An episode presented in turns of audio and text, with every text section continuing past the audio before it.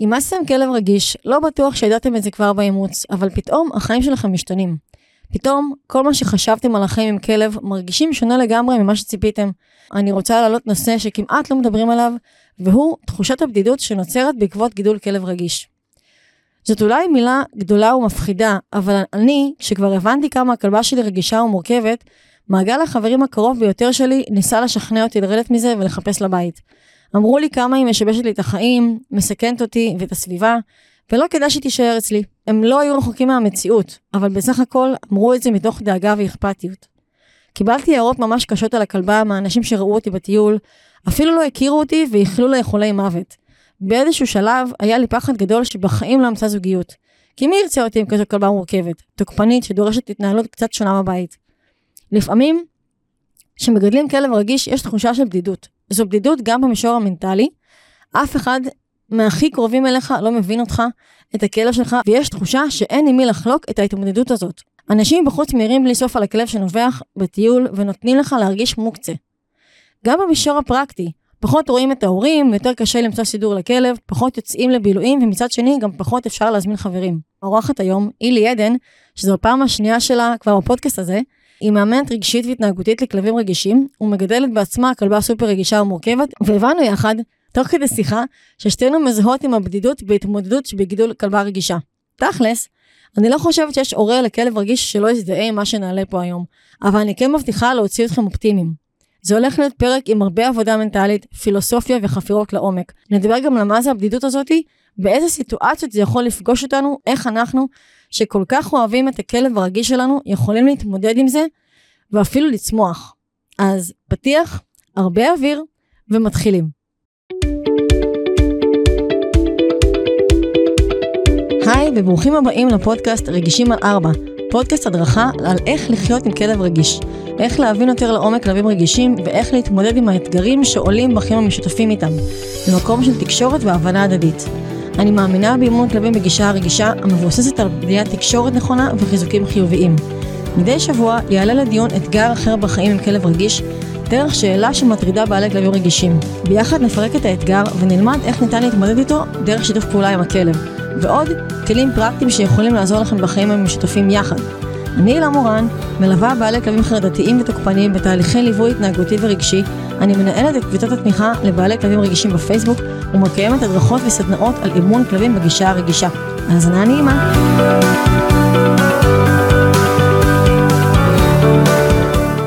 היי לי. היי אלה. לונג טיים. כן, אה? מזמן לא באת לפה. כן, אני, אה, את פעם שנייה בפודקאסט, זה נורא מרגש. אה, וטוב, אנחנו אה, מדברות כמעט כל יום, אבל פה את פעם שנייה, ובאמת אני זוכרת שהעליתי את הנושא הזה, ובואנה, זה נושא כבד. מה שאני הכי, כאילו, גם אמרתי לך בהתחלה, שחשוב שאנחנו... נוציא אנשים אופטימיים היום, שלא יחשבו שלא כדאי אה, לאמץ כלב רגיש, ולא ויש סתם... ויש מקום לאופטימיות, כן. יש מקום לאופטימיות, וגם uh, היום יש לנו גם אורחת נוספת באולפן, שאולי לא רואים אותה, uh, ביוטיוב אפשר לראות אותה. מי שרוצה לראות את האורחת שלנו ביוטיוב, אז יכול, uh, uh, כשהפרק uh, באוויר. זאת קאיה. קאיה, הכלבה של הילי, באה איתנו היום לפרק. אז לא רק שאנחנו מדברים על הבדידות, גם הבאנו את, ה, את המקור. אה, אבל חשוב לציין שגם אני וגם אילי, היום אנחנו לא במקום הזה. אה, זה כן משהו שהרגשנו, אתם גם תבינו בהמשך הפרק אה, איך אנחנו חווינו את זה, אנחנו נעלה את זה. אנחנו נתחיל רגע מה... הכי, הכי, כדבר הכי ראשוני, שקודם כל בוא נגדיר מה זה הבדידות שאנחנו מדברים עליה, כי זה לא... אף אחד לא הכריח אותנו להיות מבודדים עם כלב. לגמרי, לגמרי. אמ, אני אשמח לשתף קודם, כן. אה, שגם, אה, את אמרת כבר, קאיה פה איתנו באולפן, אז יכול להיות שיהיה לי קצת אה, יציאות מהריכוז. וגם שכשאנחנו דיברנו בשיחות בינינו, אז גם עלתה השאלה ביני לבינך, האם זה משהו שרק אני ואת אה, ככה מכירות בו, חוות אותו, מזהות אותו בלקוחות, אה, או שזה משהו שגם אנשים אחרים מתחברים אליו. ואז כשאני ככה חשבתי על זה עם עצמי, אני גיליתי שאנשים חווים כל מיני אה, אה, דברים עם הכלבים שלהם, והם אפילו לא יודעים אה, להגדיר את זה, והם אפילו לא, הם לא יודעים שהם מרגישים בדידות.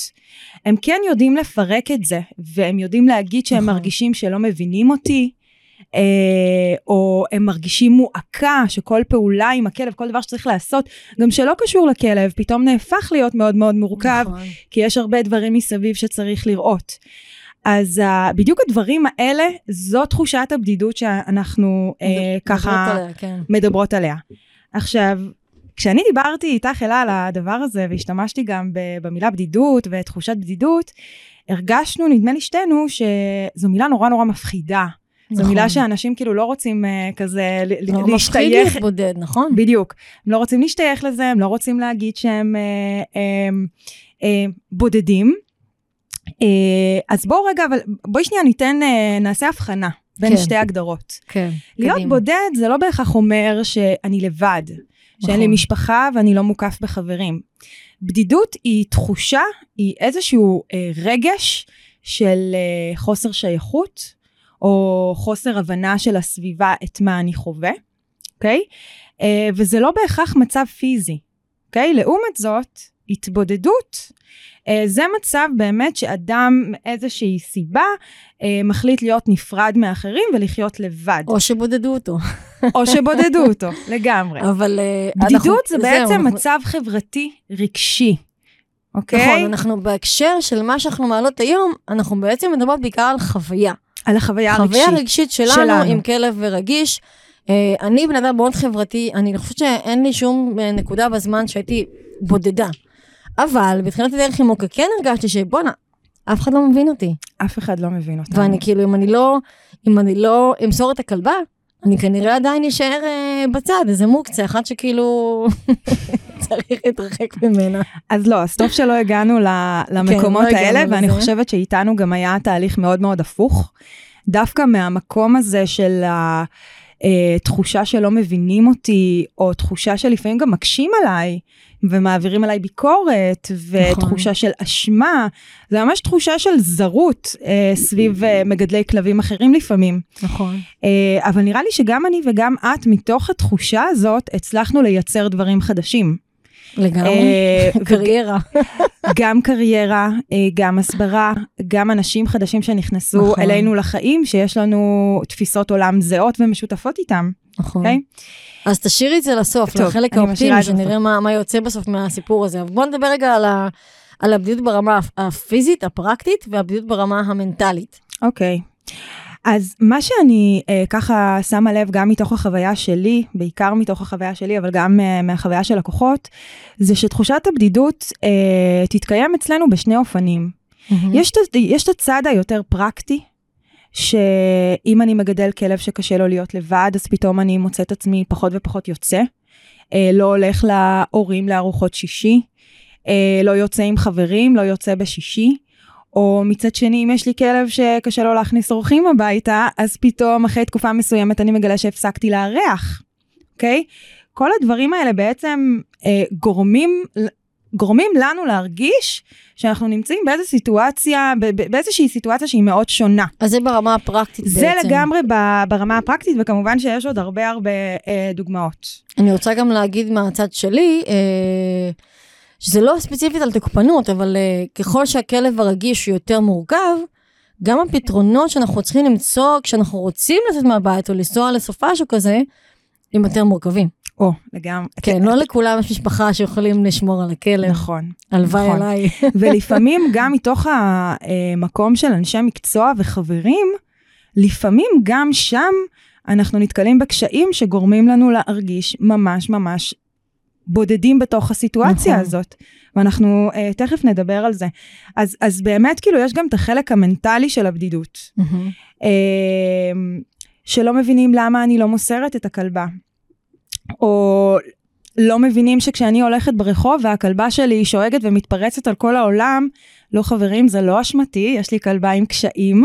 נכון. אה, ולפעמים אנשים, אתם יודעים, ברמת ה... גם החוסר ידע, הם פשוט יעברו ליד הכלבה שלי ולא בהכרח יבינו שהם צריכים לכבד את המרחב שלי. נכון. יש גם מקרים אה, גרועים יותר, אה, שקרה לי כשגרתי בפלורנטין, ששם זה באמת אה, שכונה כזה עם הרבה כלבים והרבה מוכרת. אנשים, בדיוק. שכונה מוכרת. שמעתי עליה. שמעת עליה, גם עבדת שם. אה, אז באמת יצא לי כמה פעמים ככה לטייל עם קאיה והייתי בסיטואציות שלא היה לי לאן להתרחק ושם בפלורנטין כל דבר כמעט אה, בתפיסה של קאיה זה אויב. נכון. וכן, לפעמים אני מבקשת מאנשים גם אחרים, בתפיסה שלי. גם בתפיסה שלך. אה, לפעמים באמת אני, יצא לי סיטואציות שביקשתי מבן אדם אחר לזוז כדי שאני אוכל לעבור, ויש אנשים לצערי, שזה לא נשמע להם תקין. שזה לא נשמע להם הגיוני. שתזוזי כן. את, אבל הם לא מבינים את הסיטואציה שאני נמצאת בה. שגם אם יש לי מקום אחר לזוז אליו, כנראה אני לא יכולה מאיזושהי סיבה. כן. ואז אנחנו מוצאים את עצמנו מצ- מצטדקים בפני אנשים שוב ושוב ושוב ושוב. וגם אוקיי? מתעצבנים עלינו, כי הכלב אה, נובח ושואג, כאילו, למה הוא נובח עליי? וואי, כזה. היה לי סיטואציה עם uh, לקוחה, uh, עם כלבה שבאמת היא ריאקטיבית לכלבים, שהיה בחור עם uh, כלב אסקי שראה את הכלבה שלה ככה מגיבה לאסקי, וראה אותה מרחיקה אותה. מרחיקה אותה ממש עם uh, uh, חטיף. הבחור הזה, במקום לעזור לה בסיטואציה הזאתי, הוא פשוט לקח את הכלבה שלו וקירב את הכלבה שלו במכוון. אה, ללקוחה שלי תראו. ולכלבה, וזה יצר אצלהם חוויה ממש ממש ממש טראומטית. לא סביב, ה... לא סביב הכלבה והנביחות והריאקטיביות בכלל, אלא סביב אנשים וסביב התקלויות באנשים שאנחנו באמת לא יודעים נכון, איך יש- להתמודד יש איתם. אנשים שממש שכבו מזה טראומה. זה מ- כאילו... לגמרי, לגמרי. קשוח. כי, כי אותה לקוחה הייתה נמצאת בתחושה של אה, סכנה אמיתית, כי היא גם צריכה להחזיק את הכלבה ברצועה, היא גם צריכה להתרחק, היא גם צריכה לדאוג מעניין אם שאין היה לה גירויים ביד אחרים. אה, ילד אה, קטן שמפחד מכלבים, אם הוא גם היה עושה את זה. נקודה למחשבה. נקודה למחשבה. כן, אני מאוד אוהבת את ההשוואות האלה. אולי יש כאלה שלא אוהבים את זה, אבל לא אכפת לי. באמת על ההשוואות האלה, זה פשוט, פשוט כל כך נכון, ואנחנו גם נגיע לזה. נכון. אה, נכון. מה עוד ברמה המנטלית? אמ, אז הרבה פעמים אז אמרנו שמתעצבנים עלינו בגלל הכלב, או שיש אנשים שישליכו את ההתנהגות של הכלב עלינו. המשפט הכי אה, נפוץ. כן. את לחוצה אז הכלב לחוץ. ברור. אה, וזה גם מייצר אצלנו איזושהי אה, תחושה של בושה ואשמה נכון. שהכלב שלי מתנהג ככה. אה, שאגב, אני זוכרת בתחילת דרכי, שאני בדיוק סיימתי את הקורס סילוף וככה התחלתי לקחת לקוחות, אה, אז לכלבה שלי, גרתי בפלורנטין, אמרתי את זה כבר, לכלבה שלי היה קשה מאוד לחזור מטיולים הביתה. היה לה קושי להיות ב-. בחלל הסגור, הייתי קוראת לזה The Walk of Shame. וכל הזמן חשבתי עם עצמי, ויכול להיות שגם הצפתי את זה ככה בפנייך אה, במהלך החברות שלנו, כן. של איך אני מאלפת, והכלבה שלי אה, נתקעת ועושה לי פזצתות אה, במהלך הטיול. והיום אני רואה את כל הדבר הזה לגמרי אחרת, כן? היום אני רואה את זה דווקא שיעור. ממקום, בדיוק, של בואו תראו איך שיעור. אני עוזרת לה, ובואו תראו איך אני ככה אה, מתנהלת איתה ומתגברת על, ה, על הדבר הזה. היא גם מקשיבה לנו פה נורא יפה, שוכבת וזה, רגועה. איזה חמודה. היא יושבת כאן בפינה, קצת עושה לך עיניים אלה. בסדר, כי לא הסתכלתי לזוז. עליה קודם, לא זזתי. הסתכלתי עליה ואמרתי לה, כל הכבוד, את כלבה טובה. Um, אני חושבת שגם חווים את זה הרבה בגינת כלבים, כן? נכון. כל. מיני פידבקים מהסביבה של הכלב לא אמור להתנהג ככה. אתה צריך ללמד אותו שאסור לו לעשות את זה. אני מודה שאני חוטאת בזה קצת מהכיוון שלנו, כי לי קשה לראות כלב שמושכים לו את הצורה, או שמתקנים אותו, או שמתעללים בו, אז לפעמים אני גם נובחת. אה, אני עובדת על זה, אבל אה, כן, זה מאוד קשה לראות אה, התעללות בכלבים ב- לאור יום. אני חושבת אבל שגם ההבדל העיקרי זה שבן אדם שמגדל כלב רגיש, שקשה לו עם אנשים, קשה לו עם כלבים, הוא חווה את הביקורת הזאת אלא כל הזמן. כל הזמן, נכון, כמעט לא רק בכל... כשהוא עושה משהו. נכון. בדיוק. את, את יכולה פשוט להיות קיימת וללכת ברחוב, ובכלל לא לרצות כאילו עכשיו להיכנס לפינות האלה, ועדיין את תחווי ביקורת מאנשים, נכון. אוקיי? אז באיזה סיטואציות אנחנו בעצם אה, חווים את הבדידות הזאת אה, כהורים לכלבים רגישים? מה, מה, מה עולה לך? מה את מכירה? אז איפה אני הרגשתי את הבדידות? גם ב... את וגם לקוחות. אז אני אתחיל ככה יותר מעצמי ומהחוויה שלי.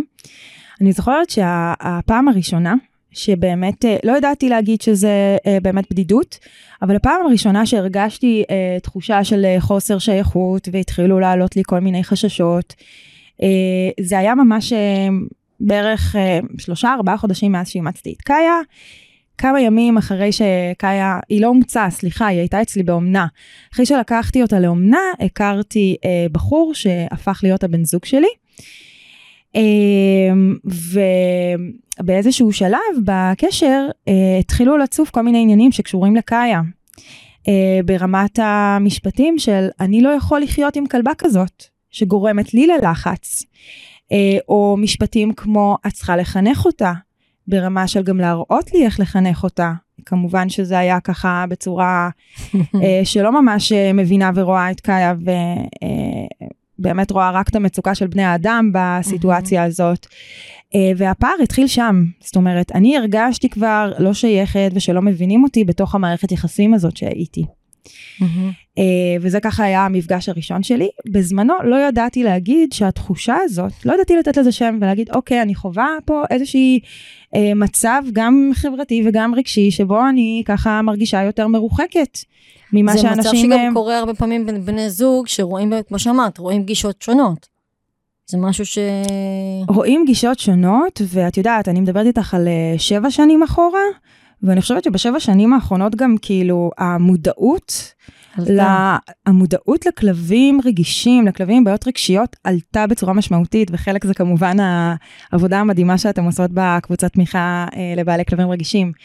אה, אבל שבע שנים אחורה, תחשבי שזה לא היה רק הבן זוג, כאילו הוא מבחינתי היה יחד עם כולם, ואני נכון. הייתי זאת שבצד, כן? Mm-hmm. זה היה הבן זוג אומר את אותם משפטים של החבר שאומר בגינת כלבים, אה, ואותו חבר שלו, של הבן זוג שלי שאומרת, זה כל הסביבה אומרת משהו אחד שהוא שונה ממה שאני חושבת ומרגישה. אוקיי? Mm-hmm. Okay? אחר כך, אגב, זה הגיע באמת uh, לרמות היותר יומיומיות של אנחנו יוצאים ביחד לטיול עם הכלבות, ואז הוא פוגש את החברים שלו ככה מהשכונה, נכנס לגינת כלבים ויושב איתם, ואני יושבת לבד עם קאיה בדשא ומחכה לו. ברמה יו. כזאת, אוקיי? זה uh, תחושה נוראית, כן. זה תחושה נוראית, אבל אני יכולה להגיד שגם היום אני לא נמצאת במקום שהייתי אז, והיום כן. אני יודעת כבר... מה את מחפשת ומה את רוצה איך מ... בול. איך לקחת את הסיטואציה הזאת ודווקא למנף אותה ו- ולהטיב עם החיים שלי, כן? אה, אז באמת התחושת בדידות, אם אני רגע צריכה אבל לסכם, זה היה גם תחושה של אף אחד לא מבין אותי. כולם אומרים לי דברים אחרים, שאסור לה לתקוף, אה, לא אנשים ולא כלבים. אה, וגם תחושה של בדידות שהיא קצת יותר קורית ממש בפרקטיות, mm-hmm. של אני בצד לבד וכולם ביחד ובכיף. כן, כן. שזה גם קצת יותר דומה באמת להתבודדות, אבל אני שמה פה את הדגש באמת על התחושה הרגשית שזה, שזה נכון. יצר לי. אוקיי? אז, אז אה, ככה אני חוויתי. אז לפני שאת מגיעה לדבר על אה, לקוחות, אני רגע רוצה לנסות להבין, אה, באיזה סיטואציות של, של איזה מקרים את חווה את זה הרבה עם לקוחות, נגיד, אה, כתבתי פה, נגיד, חרדת נטישה, תוקפנות בבית, כאילו, זה תחושות שבית... זה בעיניי הכי חזק, החרדת נטישה, שאתה באמת, אתה חייב להישאר עם הכלב בבית, או למצוא לו סידור. זה משהו שנורא מנתק אותך, והרבה מהסביבה גם אומרת לך, תעיפי את הכלב, אין לך חיים. גם לא רק תעיפי את הכלב, פשוט תשאירי אותו לבד ושיתמודד.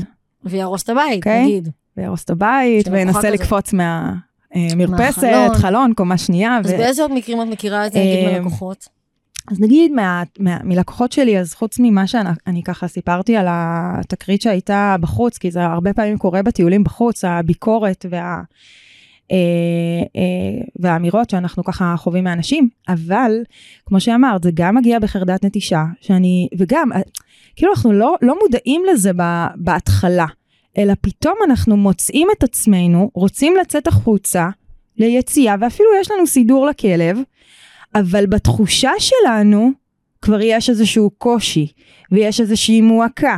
כי עזבת את הכלב. כי עזבתי את הכלב, אני יודעת כמה קשה לכלב שלי אה, להיות לבד. אגב, זה גם, זה, זה מהחוויות שבעלי אה, כלבים שהם מאוזנים, כל הגזעיים, לא יחוו את זה. לא כולם אה, מאוזנים, למרות שהם גזעיים, אני רק רוצה להגיד. אה, נכון, אה, דיוק חשוב, כן? כן.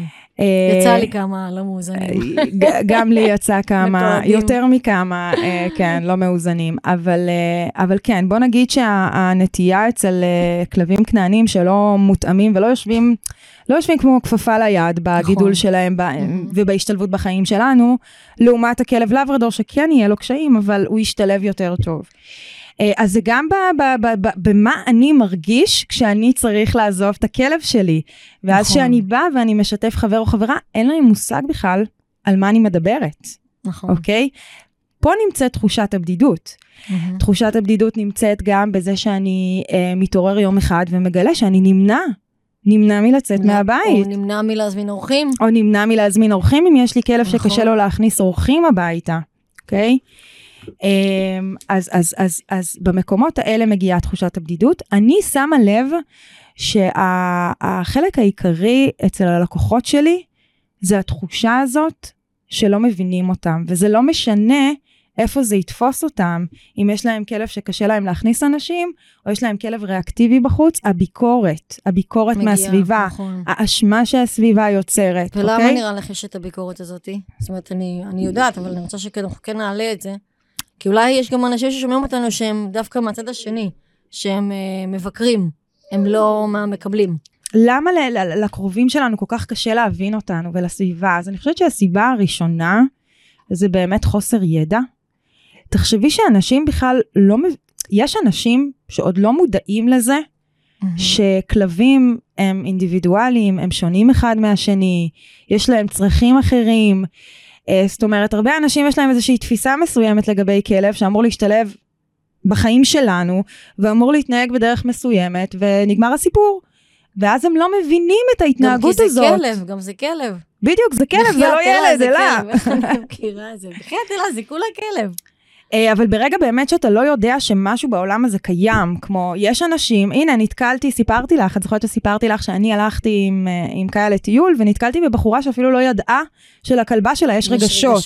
כן, אז אם. אתה לא יודע שלכלבים יש רגשות, אתה לא יכול להבין שהכלב עכשיו משתולל על הרצועה, כי הוא סופר סופר לחוץ. זה לא משהו שאפילו עובר לך במודעות. נכון. אז גם הרבה חוסר ידע, מהמם. אה, לגבי קשיים רגשיים אצל כלבים. אה, גם הרבה אה, מהקרובים שלנו, דאגה. הם דואגים כן. לנו, הם לא רוצים, מדאגה, נכון. בדיוק, אכפתיות, דאגה, הם לא רוצים אה, שהחיים שלנו ככה ישתבשו, רק, שוב, בגלל כלב.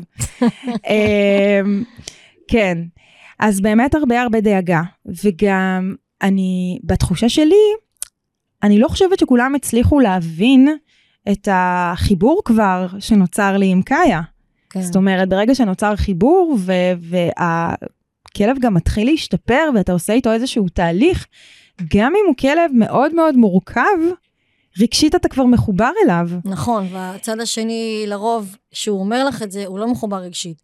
תראי, בדיוק. ההורים שלי לא מחוברים רגשית לכלבה שלי בשום צורה, הם גם לא מכירים אותה כל כך, ראו אותה פעם אחת כאילו בלייב.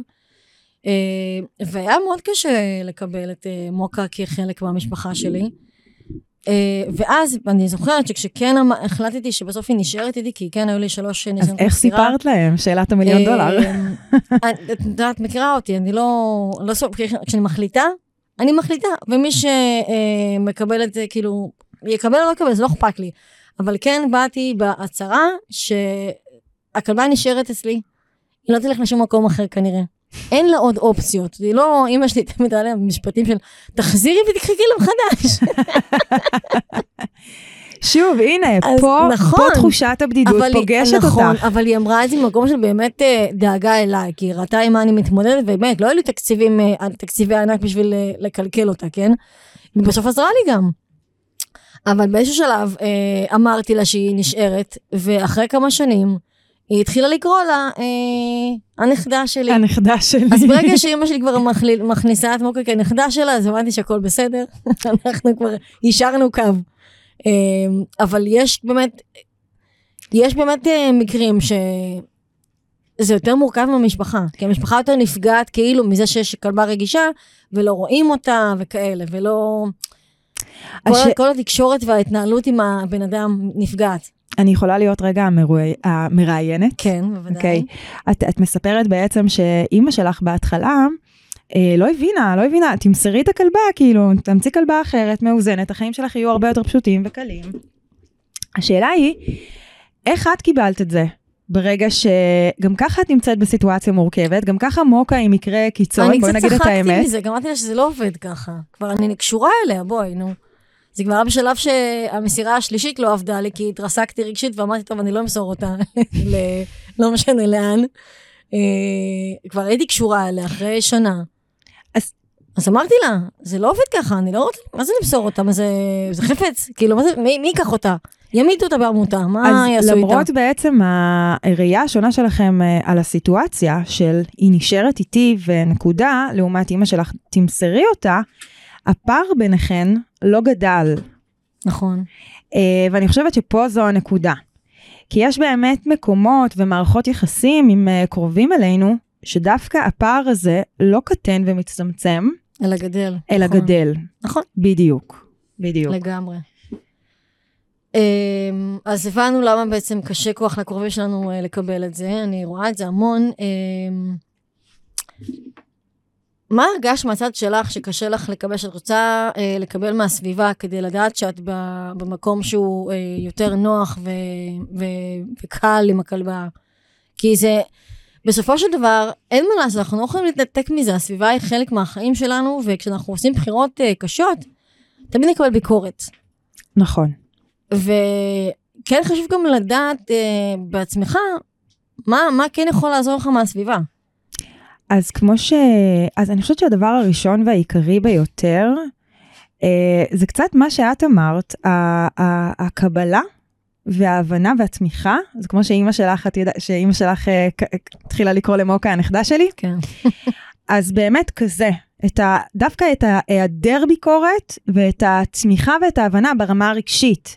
זאת אומרת, שכשאני משתפת, שקשה לי היום לצאת מהבית, אה, כי הכלבה שלי נשארת לבד ואני נורא נורא מודאגת, או אה, ויתרתי על לעשות אה, אה, ארוחה משפחתית בבית, כי יש לי כלבה שמתקשה עם אורחים, אה, אז שיש לי את מי לשתף, ויש לי מי ש, ש, שלפחות יגרום לי להרגיש שהוא מבין אותי. נכון. ולא במקום, מהמקום אה, הזה של תכניסי אותה לחדר ותעשי ארוחת שישי, או פשוט תצאי מהבית, או פשוט תמסרי אותה. אה, זה בתחושה שלי מייצר איזשהו תסכול ופער כזה, כי, כי שוב פעם, הם לא מצליחים להבין אותי שזה אפילו לא אופציה כבר בשלב אה, מסוים. נכון. אה, בשלב מסוים, כן, יש, אה, לפחות לי הייתה שנה של אה, הרבה התלבטויות. אז באמת, קודם כל התמיכה אה, הרגשית, ושיש לי את מי לשתף, וככה מי שיכול להכיל את זה בלי ביקורת.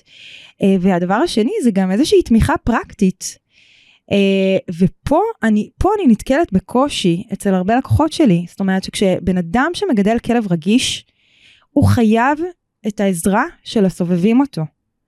עכשיו, גם ת- במקרים, אני אפרק את זה. כן. מה זה אומר חייב את העזרה? כי החברים שלי לא יכולים לשמור על מוקה. אצלך, אצלך, נכון, אצלך הסיטואציה היא באמת אחרת, אבל עכשיו יש לי מקרה של כלבה עם uh, קלסטרופוביה בבית, וואו. uh, קשוח וכמובן כנגזרת מזה יש שם גם uh, חרדת נטישה, uh, והלקוח במצב שהוא לא יכול לצאת מהבית, או לא יכול להשאיר את הכלבה לבד, או שהכלבה צריכה לבוא איתו uh, לכל מקום. ובאמת, אחד, ה, אחד הדברים שהוא עושה, הוא נעזר המון המון בקרובים שלו. זאת אומרת, זו כלבה שרגע לא יכולה להיות לבד בבית, אז הוא נעזר בעובדים שלו במשרד. אה, והוא נעזר זה בחברים קשוח. שלו שיבואו לשמור עליה בבית. וכמובן שהוא גם נעזר בפנסיון, כן? אז כנראה שיש לו סביבה מאוד תומכת. יש לו סביבה מאוד מאוד תומכת, וזה בדיוק מה שבעלי כלבים רגישים צריכים מהסביבה שלהם. נכון. את תראי, את ה... זה קצת מורכב, כי לא כל משפחה רוצה לשמור על הכלב, זו בחירה שלך לקחת כלבה. אמא שלך לא חייבת לשמור עליה, לא אמא שלך ספציפית, אלא בכללי, כן? אנחנו לא נכנסים למשפחות, אבל ברמה הכללית, גם אם מוקה נגיד הייתה סבבה, אמא שלי לא אוהבת כלבים. מה אני אשים עכשיו אה, כלבה בבית לשמירה? מבינה? זה לא תמיד פרקטי. זה לא לעשות. תמיד פרקטי, אבל אה, אוקיי, אני, אני אדייק את מה שאמרתי קודם, אנחנו לא חייבים כי יש לנו גם פתרונות אחרים, אבל חברים ומשפחה שתומכים גם מהבחינה הפיזית פרקטית בלשמור על הכלב, זה משהו שמאוד מאוד מקל עלינו את החוויה הרגשית שלנו. ואת ההתמודדות שלנו בגידול כלב רגיש וגם התחושות כנגזרת מזה, כן?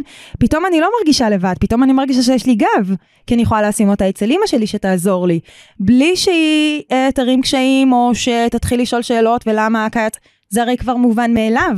אז זהו, אוקיי? שיש גם את הקטע הזה שאת אומרת, באמת ברמה הפרקטית, ובאמת ברמה היותר מנטלית, לי זה. עשה המון שקט שהמשפחה מקבלת אותה. לא מקבלת אותה פיזית, אלא מקבלת את הנוכחות שלה כחלק מהחיים שלי. והיום זה נורא ברור שאם אין לי פנסיון פנוי, אם אין לי מקום בפנסיון, אני לא מגיעה לסוף שבוע. מבינה? זה מאוד ברור, וכבר אין על זה איזה שהם אה, דיונים וכוחים, אני אומרת יש לי פנסיון, זה הסוף- עכשיו לכי סופה שאני תספרי מגיעה. את זה לבן אדם שמגדל כלב מאוזן לגמרי. הוא, הוא סינית, מה שאת אומרת לו עכשיו. סינית. בגלל שאין נכון. פנסיון לא תלכי ל... את תחשבי שזה התפיסות וזה האמירות שאנחנו נאלצות להתמודד, להתמודד עם זה כמעט, ב, זה פוגש אותנו כמעט בכל פינה, כן? נכון. אה, אז באמת בתפיסת עולמנו זה כבר נהפך לנורמה. נכון, כאילו. זהו, בגלל זה אני, אני, ביום אני פחות uh, מרגישה את זה, בואי, אני באמת uh, פחות מרגישה את זה היום, אבל uh, התחושות עבר מאוד זכורות לי. Uh, אבל בוא נדבר רגע על מה את כן פוגשת נגיד מלקוחות שלך, שכמו שאמרת על הלקוח שכאילו מקבל uh, תמיכה מדהים, איזה עוד מקרים פגשת שהרימו קשיים או שדווקא פתרו? לא יוצא לך להגיד ללקוחות, שלב ראשון בטיפול זה מניעה, אתם כרגע לא מארחים אנשים בבית. כן, לגמרי. אוקיי. אה, ואז באמת... או לא יוצאים עכשיו כל כך הרבה מהבית, אלא צריכים להיות הרבה עם הכלב. גם, גם דוגמה. אה, במקומות האלה אני פוגשת את הקושי. עכשיו, אני גם שמה לב ששוב, אנשים בהתחלה, כשהם מתחילים את תהליך איתנו, המטפלים ההתנהגותיים, הם, הקושי יוצא בצורה של התנגדויות. נכון. מה, אבל אם אני אה, לא, לא יארח, איך היא תתמודד? איך היא תלמד? מה, זה יהיה לנצח? כל מיני שאלות כאלה נכון. נורא נורא גדולות ומפחידות, אוקיי? אז קודם כל ההתמודדות הזאת פוגשת אותנו שם. אוקיי? פתאום הם נמצאים בסיטואציה שהיא זרה להם, והיא גם זרה מהסובבים שלהם. אה, ואני חושבת שבסיטואציות האלה, גם מה שאני עושה עם לקוחות זה ה... ה... כאילו רגע לשחרר את הדברים האלה, לשחרר את התפיסות, לשחרר את האמונות, ובאמת להשלים שכרגע זה המצב, ומכאן אנחנו רק מתקדמים הלאה. כי זה לא יישאר ככה לנצח הרי. נכון, אני מסבירה את זה בקטע של כרגע אנחנו אה, מפחיתים סטרס מכל הסיטואציה, מכל מה שאפשר. ולכן אם כרגע אני מפחיתה סטרס, אז חלק מזה זה גם אני פחות מארחת, כי אין לכם, לא לכם ולא לכלבה, כלים. כלים לארח נכון. במיוחד אם הייתה גם ענישה קודם, אז בכלל אין מה לדבר, אני ישר חותכת להם את האורחים. או תשאירו פנסיון. אבל אם אני ממקדת באמת את השאלה שלך, אני חווה אצל לקוחות את הבדידות, זה רגע של משבר אצל לקוח. נכון. של אני לא יכול לארח. או כמו שאת אמרת, לפעמים אנחנו מגיעות לאבחון ואנחנו רואות כלב שבאמת עם חרדת נטישה מאוד מאוד מאוד קשה, ואז אנחנו אלה שצריכות להגיד ללקוח, אתה לא יכול כרגע להשאיר את הכלבה לבד. נכון. ו- ושם נוצר המשבר. שם מתחילים לעלות באמת כל התחושות והרגשות שמתקשרות באמת לתחושת הבדידות. נכון. אמ, זה באמת קשה לא לצאת מהבית. אני חווי, המעט שחוויתי את זה עם אה, מוקה, זה היה לעשות יוטרן באמצע הדרך ללקוחות, או למסיבה עם חברים, או למפגש חברים. וואו, זה שובר את הלב, זה נורא קשה. זה שובר את הלב, וואו. כן. לא, אני לא יודעת ממה יותר להישבר, מזה שהכלבה בחרדה, מזה שאני מפספסת את השיעור, והלקוחות מחכים לך, כאילו, פתאום את אומרת להם לא קרה מגיעה. לך אה, שהיית צריכה. לבטל שיעור מהרגע להרגע בגלל כן. מזג האוויר? מזג אה, האוויר, כן, רעמים, כן, כן. אוקיי? גם כאן, כאילו, אבל אם הייתי עובדת, זה יותר מובן ללקוח, לעומת... אני לא בטוחה, מה- מה יותר מובן ללקוח? שאם זה מתבטל ממזג האוויר, אז את יודעת, זה, אין לי שליטה. אני צריכה עכשיו לעבוד בחוץ, בפארק, ויש מבול וסערות. אני לא יכולה לעבוד עם הכלב בפארק, כי הכלב לא יעבוד. אני אתן דוגמה אחרת כן. אה, מהחיים האישיים שלי. לפני שאני אה, הפכתי להיות מטפלת התנהגותית, עבדתי במפעל הפיס, אה, וקאיה הייתה איתי, ובימים של רעמים וברקים, אף אחד בעבודה לא הבין למה אני לחוצה, למה אני מסתכלת בטלפון במצלמה כל שנייה. אף אחד לא הבין את הרגעים האלה שאני כבר לא יכולה להכיל את זה ואני אני רוצה לצאת הביתה יותר מוקדם. עכשיו גם אין לך אופציות, אתה חייב לעבוד, אתה לא יכול לעצור את החיים שלך. נכון. שמה באה לידי ביטוי תחושת הבדידות. אין לנו אפילו הכרה שאנחנו מתמודדים פה עם סיטואציה שהיא קצת אחרת, נכון. אוקיי? אנשים לא מבינים את זה, אוקיי? אם הילד שלך חולה ולא מרגיש טוב בבית, אה, ולא מרגיש טוב וצריך להישאר בבית, העבודה מקבלת את זה שאתה חוזר הביתה. לגיטימי לחלוטין אה, לסמס לבוס ולהגיד, הילד שלי חולה. ואתה מקבל שחרור מיידי. לגמרי, ואין אין שום דיון, אין שום uh, קונפליקט בסיטואציה הזאת. אז אין... בואו נסביר באמת למה זה דומה בחיים של בני אדם, כי זה... אחרי, אחרי זה אנחנו נגיע באמת ל, ל, למה כן אפשר לעשות, כי אנחנו כן רוצים לצאת מזה אופטימיים. Uh, זה מאוד חשוב, אבל uh, בואו נשים את ה... Uh, בואו נדבר על הפיל בחדר. בוא נדבר על ההכרה. על אנחנו ההכרה. רוצים הכרה מהסביבה, נכון? כן, אבל כלב זה לא ילד. כלב זה לא ילד. כלב זה לא ילד. זה נורא דומה, אבל. אה, תמיד אני מספרת על הכלבה שלי, או על מה אני עושה בעבודה ברמה הפרקטית, איך אני מתייחסת לכלבים, ומה התשובה שאומרים לי? בואנה, זה בול כמו ילדים. נכון, זה בול כמו ילדים, זה לא שונה. כלב הוא חלק מהמשפחה לכל דבר, ואם הכלב שלי לא ירגיש טוב, למה שאותו אני אוכל להשאיר אה, מקיא ומשלשל אה, לבד בבית, אה, אבל, אה, אבל עם הילד שלי אני אשאר. נכון, כי, אין, אה, כי כי אין הכרה. שונה, נכון. בדיוק. עכשיו, אנחנו גם לא חיות בסרט ועכשיו מצפות שייתנו תהיה לנו ים... חקיקה, תהיה וזה, חקיקה בטח. וייתנו לנו ימי מחלה על. המחלה של הכלב שלנו או משהו כזה. אולי בעולם אידיאלי, אבל אנחנו לא לשם חותרות. אבל אנחנו כן, אני, אני אדבר בשמי, אבל אני כן הייתי רוצה, ואני חושבת שאנחנו, שוב, הרבה בזכות, בזכות ה, גם העבודה ש... גם העבודה של הקבוצה ברגישים, גם הפודקאסטים עכשיו שיוצאים, כן הייתי רוצה שאנשים, זאת אומרת, רואים כלב ורואים כלב נובח או כלב חושף שיניים, ומבינים שהכלב קשה לו. ולא הכלב הוא כלב רע, וזה אשמת הבעלים, ואיך אתם מאפשרים בכלל לכלב להתנהג ככה. אלא להכיר בזה, אחד, שיש כלבים שקשה להם, קשה להם נכון. בעיר. אה, קשה להם בעיר, קשה להם בבית, קשה להם בחוץ. עכשיו נכון, כל מיני קשיים יש להם. כן, הקשיים שלהם אה, לפעמים גם רבים. ולפעמים גם יכולים להיות הזויים. נכון. אה, אבל כשאני ואת דיברנו על זה, וככה התחלנו ככה לשתף מהעולם של אה, ילדים עם צרכים מיוחדים. מיוחדים, אז, אז נגיד מהחוויה שלי עם אה, אה, איזשהו סרט שאני ראיתי, ילדים עם צרכים מיוחדים מתקשרים אחרת. אוקיי? אוטיזם זה, אם אני לא טועה, זה ליקוי תקשורת גם. נכון? אני טועה? אני לא יודעת איך זה מוגדר, אבל זה איזושהי תסמונת, יש לזה אה, אה, ספקטרום שלם, שחלק יותר מתפקידים. נכון. חלק, את יודעת, גם הרבה אנשים, אפילו בקבוצה, אומרים, הכלב שלי אוטיסט. או את באה ללקוח ואומר לך, הכלב שלי הכלב אוטיסט. שלי למה. הוא אומר, הכלב שלי אוטיסט? כי זה מה שמוכר לו מעולם של בני אדם, כי ככה זה מרגיש, שהוא אוטיסט, שהוא לא מבין מה אני רוצה ממנו, הוא לא מבין את הסביבה, או, הוא לא מצליח לתקשר. זו בדיוק ההשוואה. שילדים עם צרכים מיוחדים מתקשרים אחרת, ולפעמים ההורים שלהם, מה זה לפעמים? אני חושבת שבכל הפעמים, ההורים שלהם נמצאים גם בתפקיד התרגום וההסברה של הילד נכון, הם לעולם. מתווכים- הם מתווכים, הם מסבירים לקרובים, ולאחים, ולדודים, ולסבים, ולסבתות, איך להתחבר לילד. הם אז מתווכים גם את הילד לעולם וגם את העולם לילד. לגמרי, בול. וגם איך להתחבר אליו. אה, אז, אז זה אני, מה שאנחנו עושים בעצם. זה בדיוק. מה שאנחנו עושים. פשוט לא עם ילדים אוטיסטים, אלא עם כלבים אוטיסטים. אני, שאני מגדלת אה, בדיוק כלבה שהיא אה. ריאקטיבית לאנשים, אני צריכה לתרגם ולהסביר אותה לעולם כשאנשים ברחוב שולחים אליה ידיים.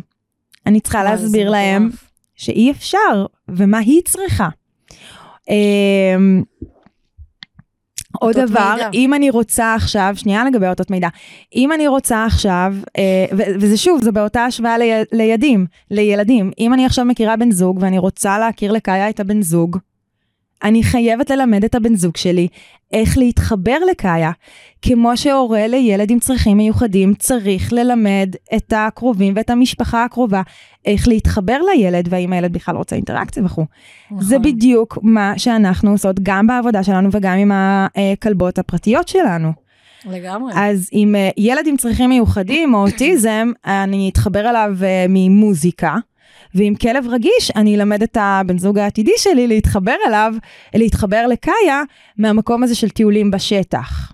אוקיי? ל- לדוגמה. לדוגמה. אוקיי? נכון. הרבה פעמים אנחנו מוצאות עצמנו מסבירות מה הכלב שלנו רוצה ומה הוא צריך. הוא רוצה להתרחק, נכון. הוא צריך ליטוף, הוא רוצה, הוא רוצה שירגיעו אותו, הוא רוצה שילטפו אותו. שעות- אנחנו מלמדות את הכלבית. בדיוק, כלבית בדיוק, שוטפת. כמו שהורים לילדים עם צרכים מיוחדים מסבירים לסביבה מה הילד שלהם צריך באותו רגע, כי אנשים פשוט לא מבינים את זה, אוקיי? אמ, אז, אז, אז, אז באמת, כאילו, מה שאני שמה לב שבעולם בני האדם זה מובן מאליו ויש את ההכרה. זאת אומרת, נכון. אנשים יודעים מראש שאוקיי, אני לא מבין את הילד הזה ואני יודע שתכף יסבירו לי. אבל עם כלבים זה לא ככה, עם כלבים זה אפילו הפוך. אני מבין כלבים.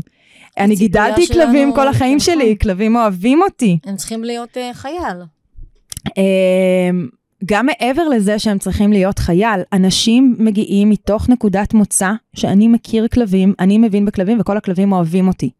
למשל, כשאני אומרת לבן אדם, לא, אל תתקרב לקאיה, איזה תגובות אני מקבלת? לא, לא, אני יודע, כלבים מתים עליי, אוקיי? עכשיו, אם ילד אה, אוטיסט זה יקרה? התשובה היא לא. אם הורה לילד אוטיסט או לילד אחר עם צרכים מיוחדים יבקש מעובר אורח, אה, כרגע, אה, לא יודעת, לעשות משהו, הרי זה לא יצוף. אפילו נכון. לא עובר אורח. אה, תור בקופת חולים, תור בסופר פארם, תראי אה, אה, אימא עם ילד עם צרכים מיוחדים בתור בסופר פארם. נורא ברור שאני אתן לה אה, אה, את התור לפניי, וגם לכ- יש כאלה עם פטור מתור, נכון? נכון. עכשיו שמעתי על זה, כן. אז יש את ההכרה מהסביבה. אצלנו, לא רק שאין את ההכרה מהסביבה, אין גם את ההבנה הבסיסית. ואני חושבת שכאן זה הקושי העיקרי שלנו. שכל דבר אנחנו באמת, אנחנו מתעסקות בעבודה של הסברה, הסברה, נכון. של תיווך של הכלבים האלה, התיווך שלהם. אנחנו. טופחות אותם לסביבה ולעולם. בדיוק. כי גם גדלנו על אה, תפיסות מאוד מיושנות, תחשבי, אנחנו רגילים שכלב הוא החבר הכי טוב שלנו.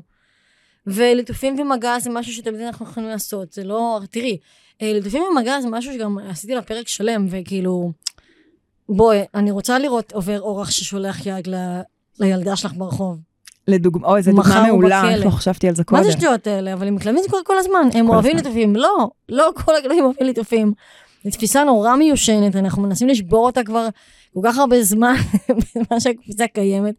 בגלל זה גם הקדשתי לזה פרק שלם על ליטופים ומגע. אה, המון דברים שכאילו נראים לנו נורא ברורים אה, עם כלבים, והם בעצם ממש לא צריכים להיות ברורים. ובעולם של הילדים הם נורא ברורים. נורא ברורים. כי באמת, בן אדם זר, אפילו לא זר, אפילו דוד. דוד אה, לא ישר שולח יד לתינוק. אה, ילדת תינוק, אה, זה ישן עכשיו תינוק קטן בבית בעגלה, הוא ישן עכשיו, ואת מארחת אנשים. החבר שאת מארחת או הדוד יב- יבוא ויקח אותו, ירים אותו? לא, הרי זה ברור מאליו. שלא מפריעים לתינוק ישן. נכון, נכון, לגמרי. אבל זה- עם זה כלב זה בדיוק לא ה- ברור. נכון. כי זה- זה, בתפיסה שלנו כלב זה לא ילד, נכון, אבל זה, זה יושב על אותם רגשות ואותן התנהגויות ואותם כאילו אה, הבנה תפיסתית של העולם, כאילו הם רואים את העולם נורא דומה. לגמרי. אנחנו צריכים גם לראות את זה נורא דומה. אנחנו מפספסים פה הרבה, בעיניי. אבל אנחנו בדרך לשם.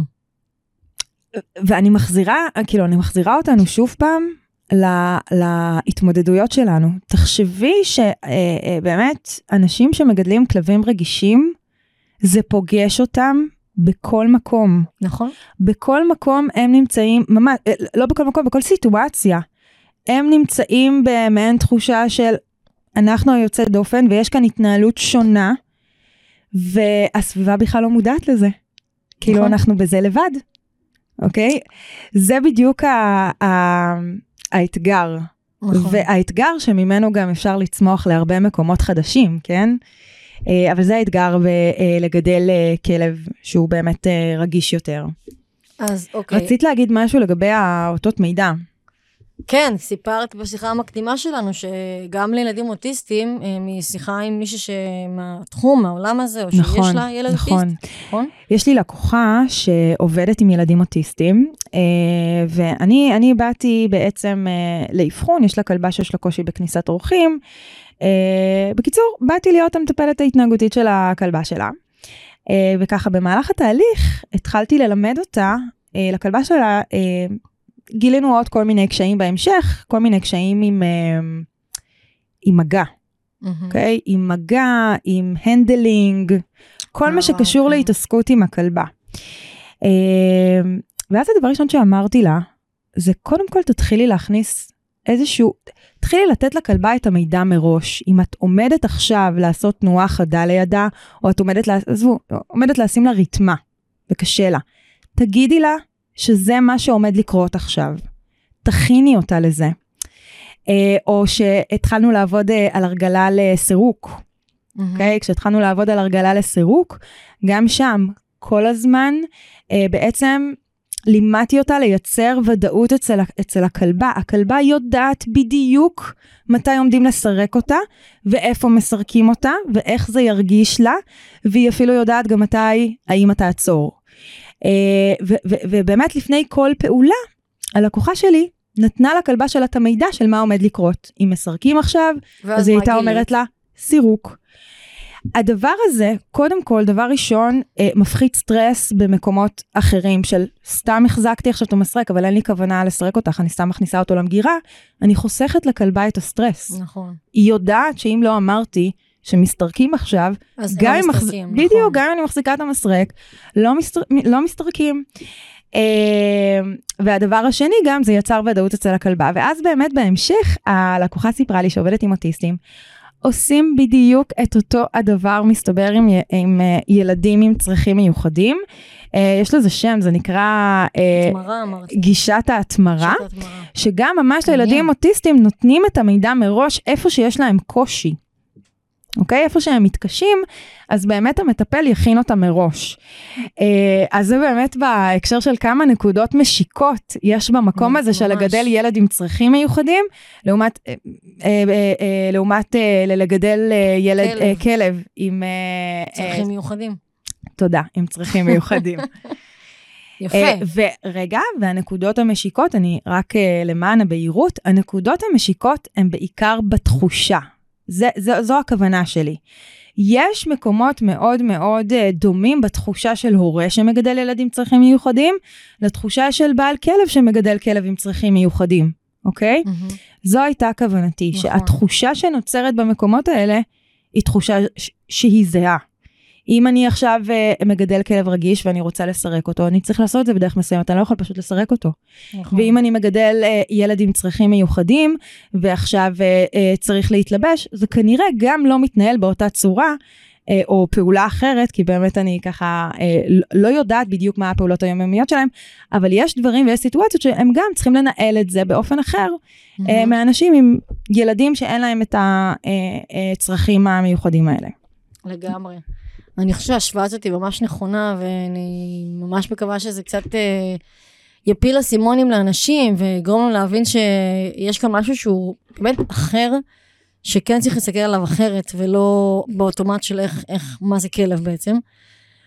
אז בואו נדבר עכשיו על, ה, על איך אנחנו פותרים את כל הדבר הזה, איך אנחנו מתווכים לסביבה, אה, איך ברמה הפרקטית, איך ברמה המנטלית. יש לנו גם את העזרה בעזרה עם הכלב, ברמה הפרקטית וגם ברמה המנטלית, על אה, היעדר ביקורת, קבלה והבנה, אה, לדבר עם, ה, עם הקרובים אלינו ולהבהיר להם איפה זה עומד, מה אנחנו צריכים מהם, כאילו, אני מאוד אוהבת לשים את הדברים תכלס, אני גם ככה עם הלקוחות שלי, עם חברים שלי, משפחה שלי, כולם יודעים שזאת אני. ואני הכי בעד באמת לשקף את הכל, לשים את הכל כאילו על השולחן, לדבר על זה, גם על הדברים שטיפה יותר קשים. אה, כמו שבאתי ואמרתי לאמא שלי, תקשיבי, היא לא תלך, היא כנראה תישאר, אין מה לעשות. אה, זה המצב, בואו נראה איך אנחנו מתמודדים עם זה עכשיו. זהו, אז באמת החדשות הטובות זה שאפשר לחיות עם זה, ואפילו אפשר לחיות עם זה נהדר וטוב. וזה מצמיח, וזה נהדר. אמ, וכמו שאת אמרת, אפשר להתמודד עם זה קודם כל בשתי דרכים. אחד, אני בוחרת את מי לשתף, ואני גם בוחרת, נגיד התהליך שלי קרה עם קאיה, אז באמת, אה, כחלק מהגידול של קאיה, חלק מהחברים שהיו לי, הם כבר לא חברים שלי היום. זה אה, מסנן חברים טוב. זה מסנן חברים, וזה כמובן יצר פתח לאנשים חדשים שנכנסו לי לחיים, שאיתם אני מרגישה בנוח, כמו שאת נכנסת אה, אלינו לחיים, ואיתך אני מרגישה בנוח לשתף בקשיים הרגשיים שלי יש בעקבות הגידול עם קאיה. אז באמת, סביבה תומכת.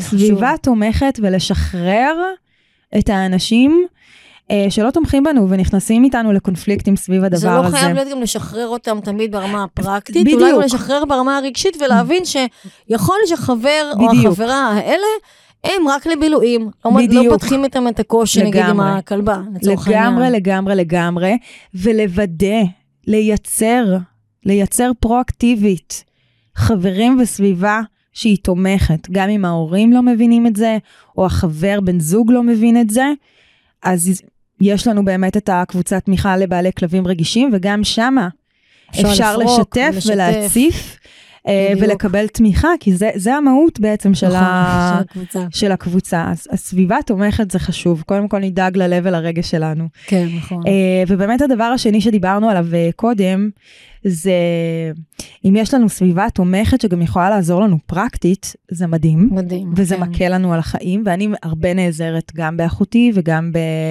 אה, באימא שלי אה, במהלך הגידול עם קאיה, בעיקר בבייביסיטרים. וגם אם אין לכם, זה לא סוף העולם, כן? כי גם פה יש מלא מלא פתרונות. אם זה להביא doggy sitting, או לקחת לפנסיון, או לקחת ל daycare, למעון יום כזה. מהמם. זאת אומרת, גם שמה אפשר למצוא את הדבר הזה שמסתדר לנו. שמנגישה שלנו כמובן, לא... ו- וכמובן, אה, כן, הכל בגישה פורס פרי וככה שרואה את הכלב. אה, יש לי גם, אגב, לקוחות שמצאו פתרונות אה, אחרים, כמו להשאיר את הכלבים ביחד, במידה נכון, לא והכלבים, כן. שהם. חברותיים והם בסדר. אה, אז באמת, כל מקרה לגופו, וגם אם אין את הסביבה, גם אם הסביבה שלנו לא יכולה לתמוך בנו פרקטית, תמיד תמיד יש לנו עוד פתרונות. אוקיי? אז בוא נדבר על כולם. אמ, אז הדבר השלישי, אני חושבת, שככה נוצר אצלי, וגם הזכרתי אותו קודם, חברים, אפשר גם uh, לשנות mindset, ואפשר uh, לתפוס את כל הסיטואציה הזאת בדרך שונה לחלוטין. Uh, ושוב, אני מדברת מתוך החוויה שלי והתפיסה שלי. אני בהתחלה ממש ממש ממש התבאסתי מהחברים שלי. את, את זוכרת את זה? אני שוב מדברת על תקופת פלורנטין. Uh, היה לי חברים ש... שלא הבינו אותך בכלל. שגרים ממש קרוב אליי ולא הבינו, די, שימי על הכלבה הזאת כבר uh, חשמל ונגמור את הסיפור נכון, הזה. בדיוק, הכי קל. אמ, ונורא נורא נלחמתי על לגרום לא לחברים שלי, באמת חשמל, כן? אנחנו לא נגד זה. חד משמעית, אם זה לא היה ברור. אמ, אבל אני נורא נלחמתי, נורא נלחמתי על החברים שלי, ונורא נלחמתי על לגרום להם להבין אותי, ולהבין את הכלבה שלי. אמ, וכמובן בתוך הדבר הזה אני עשיתי איזשהו תהליך ואיזושהי צמיחה, וברגע שאתה משחרר את המחשבה הזאת שהם חייבים להבין אותי, הופ, משהו חדש קורה. ברגע שזה. אני מודה שאני לא, לא זוכרת אם שחררתי, אני פשוט עשיתי חינוך מחדש.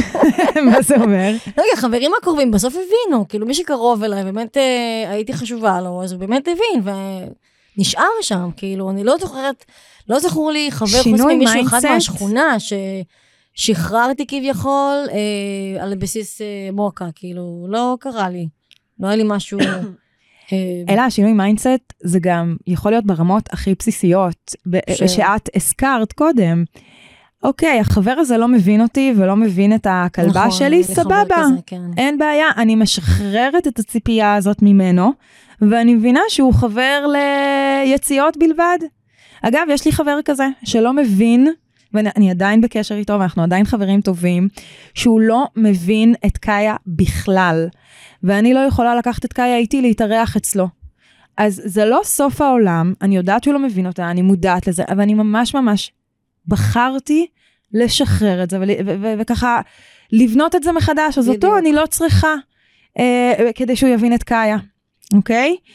אה, ואני חושבת שהדבר הכי משמעותי, שבאמת שדרג לי את החיים, ב- בקיצוני שדרג את החיים, אם אני צריכה להשוות את השנה הראשונה עם קאיה לשאר השנים שחייתי איתה, זה באמת העניין הזה של אה, להיעזר באיש מקצוע. לגמרי. להיעזר באיש מקצוע. מס- מסגר- סוגרים את הפרקים בזה, אבל בסופו של דבר זה נכון, כי הוא זה שתמיד מלמד אותנו איך לשפר את החיים האלה. אין, אין הוא קיצורי זה דרך. שילמד אותנו איך לחזור לארח בצורה שלא מסכנת למשל, אף אחד. למשל, בדיוק. הוא זה שיעזור לנו אה, אה, לחבר אה, בן זוג חדש בחיים. לחבר את הבן זוג לכלב שלנו. הוא זה שיעזור לנו להתחיל להשאיר את הכלב שלנו לבד, והדברים האלה, כל, ה, כל הקשיים זה ש- שינוי הרגשיים, משמעותי בחיים, כן. זה שינויים מטורפים. נכון. מה שאנשים לא מבינים, שזה לא שינוי שיקרה עכשיו, בדיוק, זה תהליך. אבל אם אתה עושה את זה, אתה רואה שינוי כל הזמן. הכלב משפר את היכולות שלו. אני, אגב, עד היום, קאיה שלי בת 11, עד היום יש וואו. מקומות שהיא, שהיא פורצת את התקרת זכוכית של עצמה, כן? היא כל את הזמן, מתנהלת איתה נכון, ואת מאפשרת את זה. נו, כמו אצלי גם היום, אמרתי לך, היה. חשמלאי. היה חשמלאי, מוקה נשארה חשמלאי, מוקה בחדר. נשארה בחדר, נביחה רק לא הייתה. ובחדר שצמוד לארון חשמל, היא הייתה, בחדר שינה. אנשים, אבל מה שהם לא יודעים, זה שסיטואציה כזאת, היא לא הייתה אפשרית לא, לא אצלכם. תאפשרת בכלל. או עד לפני שנה לדעתי, את כן. לא היית יכולה לארח אנשים לא, בבית. לא הכנסתי. לא יכולת להכניס אנשים הביתה, עזבי אנשים, זוגיות. או זוגיות, ותראי, מי חשב עד השנים שוויתרתי על זה, כי אמרתי, זה פשוט לא הגיוני. לא היה לי כוח לזה. זה היה בשבילי מעמסה, גם, כאילו בעיקר הקטע עם מוקה, להכיר לו את מוקה, ושהיא תאהב אותו, ושיהיה יחסים טובים, וואי, איזה קאדר רציני. ואגב, כשאני ואת דיברנו על הדבר הזה, כאן, כאן בדיוק בא העניין הזה של השינוי mindset. אה, אני לא אספר דברים אישיים עלייך, אבל אני, אני לא אחשוף אותך אלה, אבל אני כן אגיד. ש...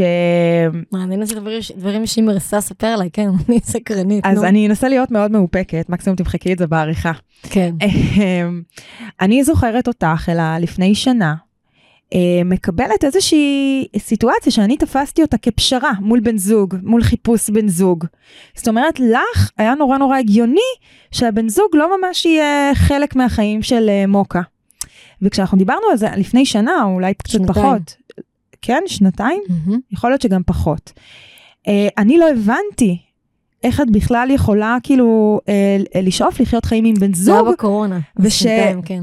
וש, ושיהיה בן זוג, ושיהיה כלבה, ושיהיו קווים מקבילים, ואין שום תקשורת ואינטראקציה נכון. ביניהם. לי זה היה נשמע הזוי. והיום את ב mindset שונה לחלוטין. אגב, זה גם מה שהעולם הביא אלייך, בסופו של נכון. דבר. אנשים אנחנו לא כאלה. נעשה ספ- נעשה ספוילר קטן, זה... והיום, מדברת על הבן זוג הנוכחי, ואתם תכירו אותו בעוד כמה פרקים קדימה. אני מדברת לא על הבן זוג, אני מדברת על איך שאת תפסת את הסיטואציה עם הכלבה לפני שנה-שנתיים, והיום, ואיך את תופסת נכון. את זה היום. אז את תפסת את זה כאילו שהבן זוג לא באמת צריך להיות חלק מהחיים של הכלבה, כי זו גם סיטואציה מאוד מורכבת. נכון. אז והיום ויתרתי על זה. ויתרת על זה, וזה גם האנשים, הבחורים שהגיעו לחיים שלך. אה, ואז אני זוכרת שגם הייתה נכון. לנו ממש שיחה על הדבר הזה, ואני אמרתי לך, אלה, תתעוררי. תתעוררי.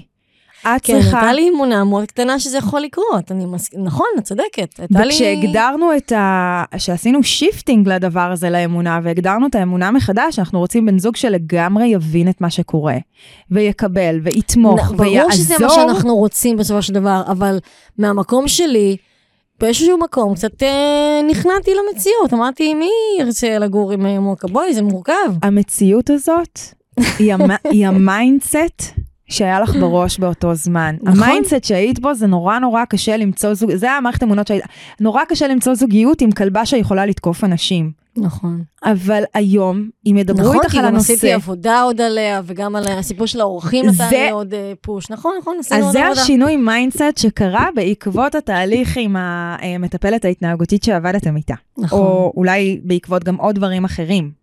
כן. אה, זה בדיוק הדברים שאני מדברת עליהם. שגם אם, אה, אם אתם מגדלים כלבה או כלב עם אה, תוקפנות, תוקפנות, תוקפנות זה כלב שנושך, שיכול לתקוף. אל תוותרו על יש- החלומות נכון, יש שלכם. זאת דרכים אומרת, להגיע לחלומות, נכון, אפשר מסכימה. לייצר זוגיות ואפשר לצאת לחופשות, אפשר ממש ממש ממש לעשות הכל, ואני מאמינה גם צריך שה mindset... את ההדרכה הנכונה. בדיוק, גם צריך את ההדרכה וגם את בדיוק. ה mindset הנכון. בדיוק ככה. אה, אני רוצה רק להזכיר עוד משהו אחרון לפני שאנחנו מסיימות, אנחנו קרובות לסיום, אה, ו... מה, מה, בסוף כן זה נותן לנו? דיברנו על זה ש- שיש לנו כאן איזושהי צמיחה, ואנחנו כן, אה, תראי, גם, גם אני וגם את הפכנו להיות מטפלות התנהגותיות. רגשיות והתנהגותיות, יותר נכון. אני רוצה רגע שאנחנו נסיים עם, עם, מה, עם הדברים הטובים שזה כן מביא איתו. על אף הבדידות שיש לנו בהתחלה, התחושה הזאת היא אה, על התהליך, ולפעמים יש גם ירידות וגם תסכולים, זה אין מה לעשות, זה, זה ילד רגיש. אה, החיים משתנים. החיים משתנים, אבל החיים אז יכולים- הדברים הטובים שזה כן מביא איתו. אז אני, אני תופסת את השינוי שקאיה אה, יצרה בחיים שלי לגמרי אה, לטובה. אה, זה גם דייק לי ממש מה אני רוצה בבן זוג. היום אני יודעת להגיד את זה, לא בצחוק. אה, זה דייק לי ממש אה, איך אני רוצה לגדל את הילדים שלי בהמשך חיי. אה, זה דייק לי מי האנשים שאני רוצה שיהיו, שיקיפו אותי. ואני חושבת שבמקרה שלי, ותכף אני גם, אה, זה גם פוגש את הלקוחות שלי, אבל במקרה שלי, אה, קאיה באמת יצרה שינוי בחיים שלי. כי אני עזבתי עבודה וביטחון כלכלי והרבה מאוד יציבות בחיים, והלכתי לתחום הזה בגלל קאיה. היא גרמה לי לרצות להבין אותה, והיום זה מה שאני עושה וזה האהבה שלי.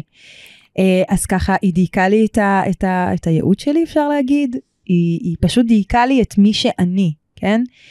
Uh, וזה משהו שאני גם רואה אותו קורה אצל לקוחות, כן? כבר היה לי, היה לי לקוח שהגעתי לבית, כלבת בר, סבבה? מהמם. זו הכלבה שהייתה להם גורת בר לחלוטין. באמת ממקום שהוא, ש, שגידול כלב היה לו זר והוא פחד מכלבים, והייתה לו כלבת בר, היום זה רק פתח אותו לעוד תחומים חדשים. הוא נהיה פעיל, אה, ב- באמת בקבוצת הסורקים, Mm. אה, והוא נהיה פעיל בעמותות, והוא מסביר ומתרגם אה, את כל מה שאנחנו מדברות עליו שק- שקשור מדהים. לעולם של כלבים רגישים. אה, ויש הרבה מאוד אנשים שעדיין נשארו בעבודה שלהם, כן? אבל נוסף להם עוד תחום עוד עניין. משהו, כן. בדיוק. אני תמיד אמרתי שמוקה הגיע אליי בשביל אה, להגיד לי שאני לא במקצוע הנכון ואני צריכה להחליף מקצוע. בדיוק.